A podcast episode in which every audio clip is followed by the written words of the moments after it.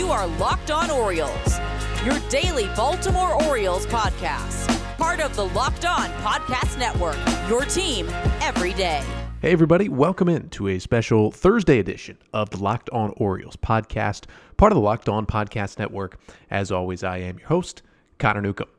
On today's episode, it is all about Freddie Galvis. The Orioles, surprisingly, made a major league signing this week. Not something I or, or, a lot of us really expected them to do this offseason, especially with all of the cost cutting measures uh, that Mike Elias and his staff uh, had gone through so far in this offseason. But the Orioles did make a major league signing, and I know it wasn't a big one, but it does give you just a little bit of hope that uh, they're not going to try and sell off literally everyone uh, before opening day here in 2021. And they have added their shortstop. Of course, the Orioles had a shortstop in Jose Iglesias, who had an incredible 2020.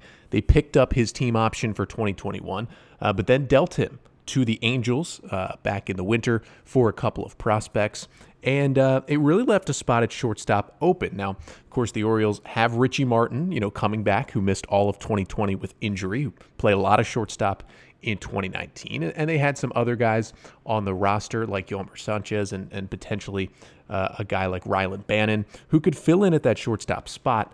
But, you know, it always felt like if Elias was going to make one major league move, it would be to bring in a veteran shortstop to fill that gap in 2021. And a lot of that has to do with the fact that, yes, Richie Martin is going to be on this team, but there's still a lot of question marks about him. He still hasn't hit very well. He's coming off the injury. And it came out yesterday that he actually has a broken hamate bone in his other wrist. Remember, he broke a bone in his wrist last year that kept him out of the season.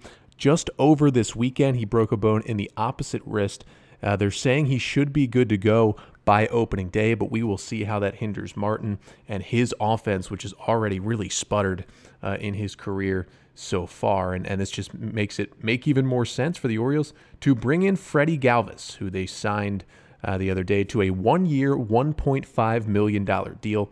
And Mike Elias saying yesterday in his Zoom press conference that Galvis will be the starting shortstop for the Orioles going into spring training. So today, we are focused on Galvis, taking a look at his career and how he got here, and then uh, what he can bring to the Orioles in 2021. A little bit later, uh, Jeff Carr, who is the host of Locked On Reds here on the Locked On Podcast Network, is going to join us to talk about Galvis, uh, who spent the back half of 2019 and all of 2020 playing shortstop for the Cincinnati Reds. And uh, he will chat with us about what we can expect from Galvis at this point in his career. But just kind of the breakdown on Freddie Galvis and what he's given uh, before getting to Baltimore. Now 31 years old. He turned 31 back in November. A native of Venezuela, five foot ten, switch hitting shortstop uh, who can play a little second base as well if you need him to. He uh, was initially signed out of Venezuela by the Philadelphia Phillies back in 2006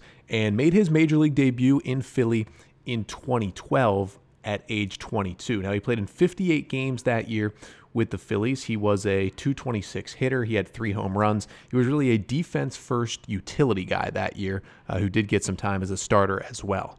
And he, he stuck around on some, some pretty bad Philly teams for the next couple of years uh, as kind of an up and down between AAA and the majors guy, and also you know kind of a, a bench infielder, a, a, fifth infielder of sorts. Played 70 games in 2013, just 43 games in 2014. His offense really went way down. He hit just 176 that year. Spent a lot more of the season in AAA. Uh, but 2015, at age 25, is when he finally became at least a full-time major leaguer. When it felt like he was going to be on the major league roster for the entirety of the year. He played in 151 games uh, with the Phillies in 2015 as that was the year you know he finally got a starting spot. He was the phillies starting shortstop all year in 2015 uh, he was a 263 hitter with a 645 OPS, seven homers, and 14 doubles. Again, not a huge bat, uh, but at least the batting average did go up, and the defense was there as well. Got that job again in 2016. Offensive numbers, you know, stayed right around pat. Uh, but the one thing that really jumped in 2016 is he found the power in that switch hitting bat. He went from seven homers in 603 plate appearances in 2015 to 20 home runs in 624 plate appearances in 2016 when he played 158 games. So, you know, the rest of the offensive numbers were fairly similar, even even a little lower, but the power went so far up. You know, he went from 14 doubles to 26 doubles and seven home runs to 20 home runs. And he also stole a career high 17 bases that year as well. He was much more valuable uh, for the Phillies in that 2016 season where he was again their starting shortstop. And and that value continued because they realized, you know, that, that he could be an everyday player. And in both 2017 and 2018, Freddie Galvis played all 162 games. In 2017, with Philly, again was the starting shortstop. Uh, he had a 690 OPS that year, playing all 162 games, which was a career high. Uh, the power went down a bit to 12 homers, but he also set a new career high with 29 doubles that year as he continued uh, to get better and better uh, on, frankly, some some not so great Philly teams. But uh, you know, with one year left on his contract with the Phillies after that 2017 season, and you know, still a, a somewhat rebuilding ball club, uh, the Phillies dealt him to the Padres in December of 2017. Uh, Enyel De Los Santos, a right-hander, uh, was the return, who has not been great in the big leagues with the Phillies, and uh, Galvis went over to San Diego and once again showed his durability. In 2018 with the Padres, he played all 162 games in San Diego as their starting shortstop. And uh, you know the offense was was all right. Uh, the OPS went down a bit to 680 at a 248 average, 13 homers, but he did set what is still his career high at 31 doubles that season in San Diego. And, and honestly, it was one of those years where, you know, he went to a much bigger ballpark from Philly to San Diego, and that might have been why uh, the, the doubles were up, but the home runs, you know, weren't at that 20 mark, but he still hit 13 long balls that year. And uh, of course, that was his, his only year in San Diego because he was a free agent that year, and uh, he signed a contract with Toronto before the 2019 season. And he joined the Blue Jays in 2019. And this is the interesting part, which we'll talk about with Jeff as well. His time with Toronto was the best offensive numbers he had put up in his career. He ended up playing 115 games with the Blue Jays. Uh, he hit 267, which uh, still a career high in batting average. Uh, he had a 444 slugging percentage, a career high, and a 743 OPS, which is also a career high. And he hit 18 home runs in just 473 plate appearances, which per plate appearance was his highest uh, home run rate so far. Also had 24 doubles. But the Blue Jays were in an interesting spot because they had all those young infielders coming up. And so they actually DFA'd Galvis despite how well he was performing offensively, having his best offensive season and Cincinnati scooped him up, and he played the final 32 games of 2019 with the Reds, and his offensive numbers were all right, but they did go a tick down. And then in 2020 with the Reds, uh, he played 47 games in the 60 game season, hit 220 with a career best or a career second best, excuse me, 308 on base percentage, a 712 OPS for him. Just the second time in his career his OPS was over 700. He had seven home runs and five doubles on the year with uh, Cincinnati last year, where he, you know, played mostly shortstop, but did, uh, you know, play about 100 innings at second base as well for Cincinnati. So that's kind of how he got here. You look at his full career, uh, he's just under a thousand games played, 998 career games, a career 247 hitter, 291 on base, 677 career OPS for Galvis. Also close to that 100 home run mark. He's got 95 in his career. So he's been around the block as a switch hitter. And you know, it's interesting because yes, he is now 31, but you could argue 2019 and 2020 with Toronto and Cincinnati, he's coming off the two best offensive seasons of his career. And the defense is still there. He is a great defensive shortstop, and that's going to be huge for the Orioles' young pitchers as well. But you know, he might be getting better and better, it looks like, as a hitter. Now he is a switch hitter in his career. He's already or he's always been a little bit better uh, from the left side. Um, at least his power has uh, has come from that side. But you know he he's a fairly even uh, hitter from both sides. Really, you know it's not a, a huge difference uh, between both of those sides. And, and then you you know you kind of stare into the 2020 splits, and uh, you know it's kind of the same thing. A, a little better from the left side. Uh, but but he's a, a, pretty even switch hitter who you're okay facing righties and lefties, and and then you get the defense as well from Freddie Galvis.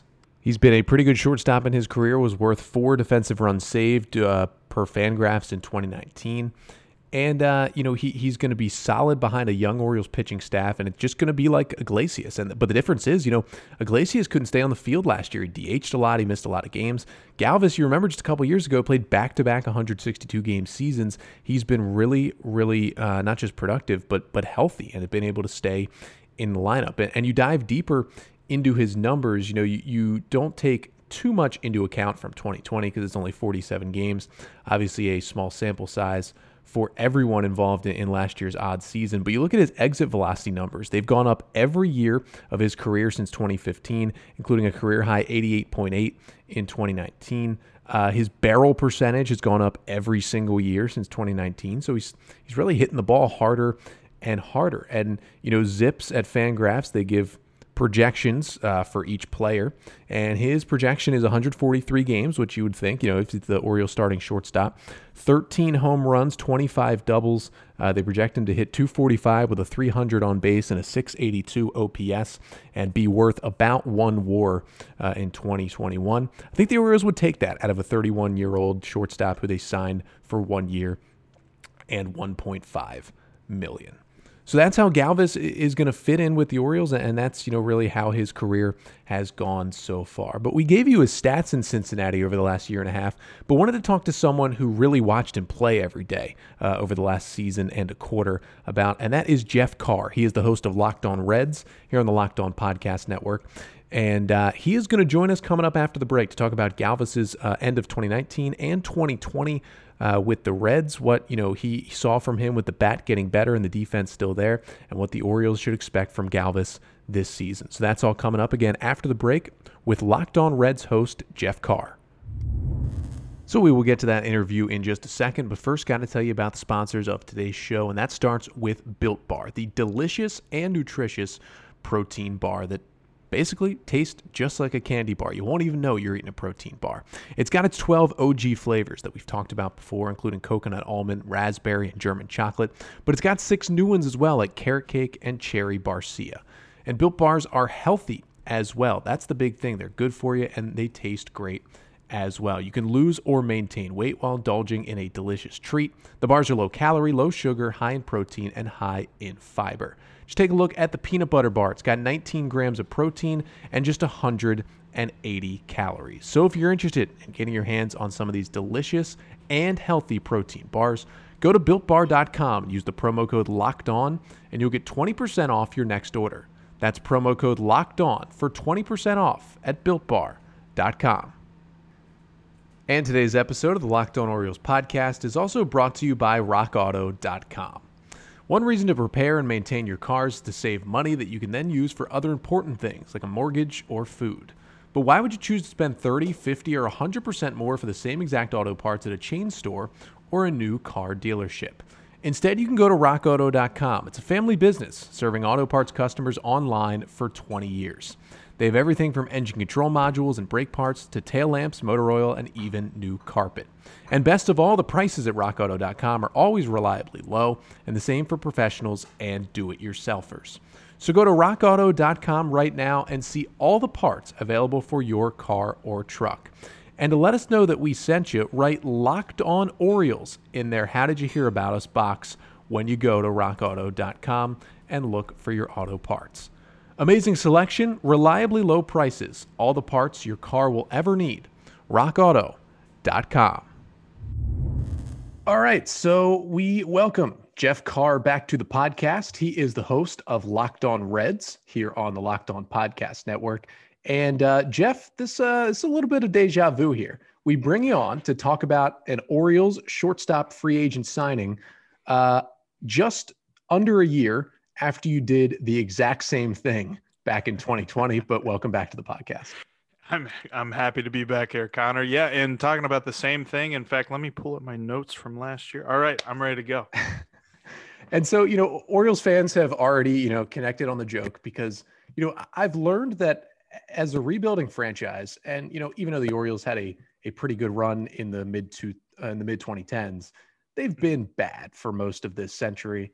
And I think the worse your team is, the funnier jokes and memes your internet community gets off. And so within seconds, you know, every Orioles account had the joke that the O's are just scouting former red shortstops. And so that's where we are. The Orioles have signed Freddie Galvis to a one year, $1 million free agent contract. Of course, last year they did almost the same thing, signing Jose Iglesias um, from the Reds. So my first question is who will the Reds' next shortstop be so I know who will be at short for the Orioles in 2022? And that is a good question because they've been in on Semien and he went to the Blue Jays. They've been in on Simmons and he went to the Twins. Uh, reports are that they're focusing on Didi Gregorius, but kind of like I joked on the wonderful twitter.com, that's like looking in your fridge and focusing on the final craft beer that's surrounded by all the other light beers. You just kind of have to at that point. Uh, so it's still kind of up in the air. They've got Jose Garcia in house, but lots of people kind of think that he's not ready. Needs another year, maybe in AAA, to kind of get his confidence up at the plate because defensively he was fantastic and kind of showed why the Reds had some confidence in him taking over the shortstop spot from Freddie Galvis. Uh, but I, am not sure right now who the opening day shortstop is going to be. I think he's uh, Mr outside hire at this point. But you kind of mentioned, and, and, Reds fans are in the same boat as the Orioles the last decade and a half, really pretty much since I've been alive, which is more than a decade and a half, but hasn't been the best of times for the Reds and lots of funny jokes out there. I mean, we talk about the the goat Skip Schumaker, uh, guys like that. You know, you really elevate utility players because that's what the uh, franchises that you're rooting for are doing. They're turning utility players into everyday guys. But, you know, th- there are some hopeful good times on the uh, horizon, right? Yeah. And it's not only turning utility guys into everyday guys, but it's turning, you know, maybe middling everyday guys into one of the best hitting shortstops in baseball. And that's what the Orioles did with Jose Iglesias last year after yes. signing him from the Reds. You know, I went back and listened to a, a little snippet of our conversation from just around this time last year. And neither of us predicted Jose Iglesias to hit 373 and hmm. basically bat third in the Orioles order all season. But that's what he did. So now we turn our attention to Freddie Galvis, who again, the Orioles have signed to a one year, $1 million deal uh, to be their starting shortstop. Mike Elias said today in his press conference, Freddie Galvis is coming into camp as the starting shortstop. And uh, so he's going to get his shot. And obviously, we have you on because Galvis spent – you know, the last chunk of 2019 with the Reds and then all of 2020.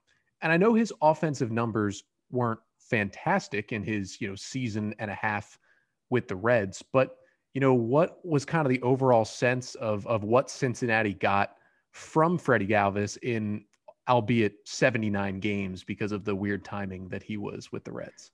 I'm really hoping this isn't exactly what I said with Jose Iglesias, but he brings stability. He brings a nice baseline. You're going to understand that he's going to man shortstop for you, and you're not going to worry too much about him. Every so often, he's going to make an error here or there. His glove is not as good as Jose Iglesias's was, but he does have a little bit of pop. He can hit you a home run or two.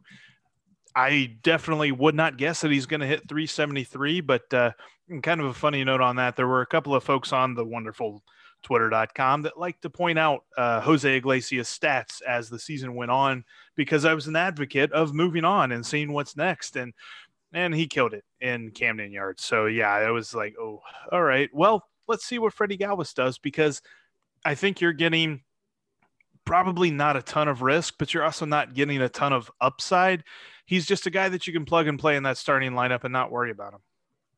Yeah, and, and that's one thing the Orioles want. And you know, that was kind of the same reason they brought in Iglesias. It was let's get a veteran guy who's been around, who's going to play a good defensive shortstop behind our young starting pitchers, and get a guy who, you know, they obviously assumed Jose Iglesias would hit seventh or eighth in their order.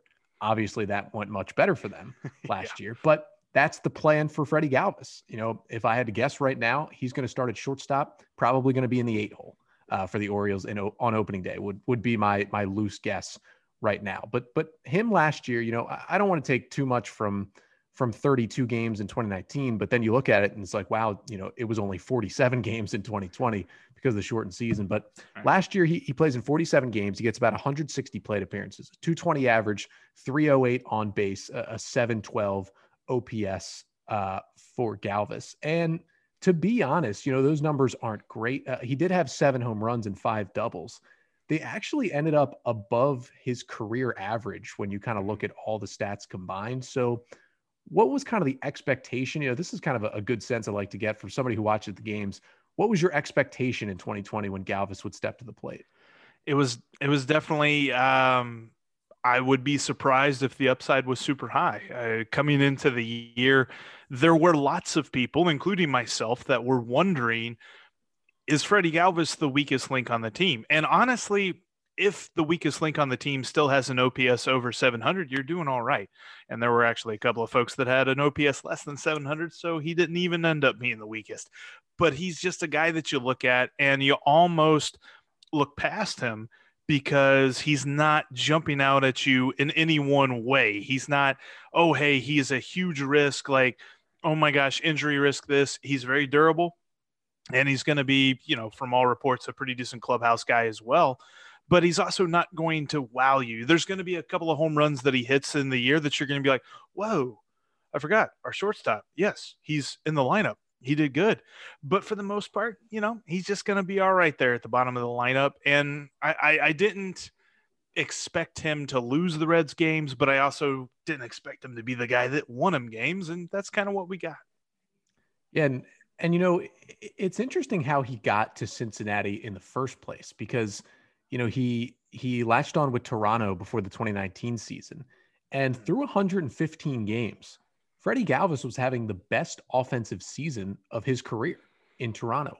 But of course, the Blue Jays were looking down the line, and the Bo Bichettes and the Vlad Guerreros and the Cavan Biggios were all ready to go. So it was kind of a weird spot in Toronto where he was kind of peaking, but hmm. was still getting DFA'd because of the young guys they wanted to bring up.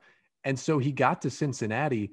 Was it disappointing at all that he did, you know, not hit to that level down the stretch in 2019 with the Reds? A little bit, but on the same token, everybody understood like, hey, the Reds are getting this dude off waivers. So we're not going to go too high with the expectations. I mean, you always have those folks that like to remind you that the Reds got Brandon Phillips for a player to be named later, stuff like that. But on the same token, I, I didn't put too much on him to continue that, although it would have been a lot cooler if he did. And and you know, you mentioned all the possible shortstops that the Reds will now be looking at.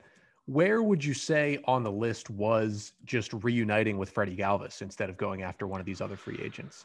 Um, reuniting with Freddie Galvis would be on the tier of the list of oh boy okay who else did we spend money on?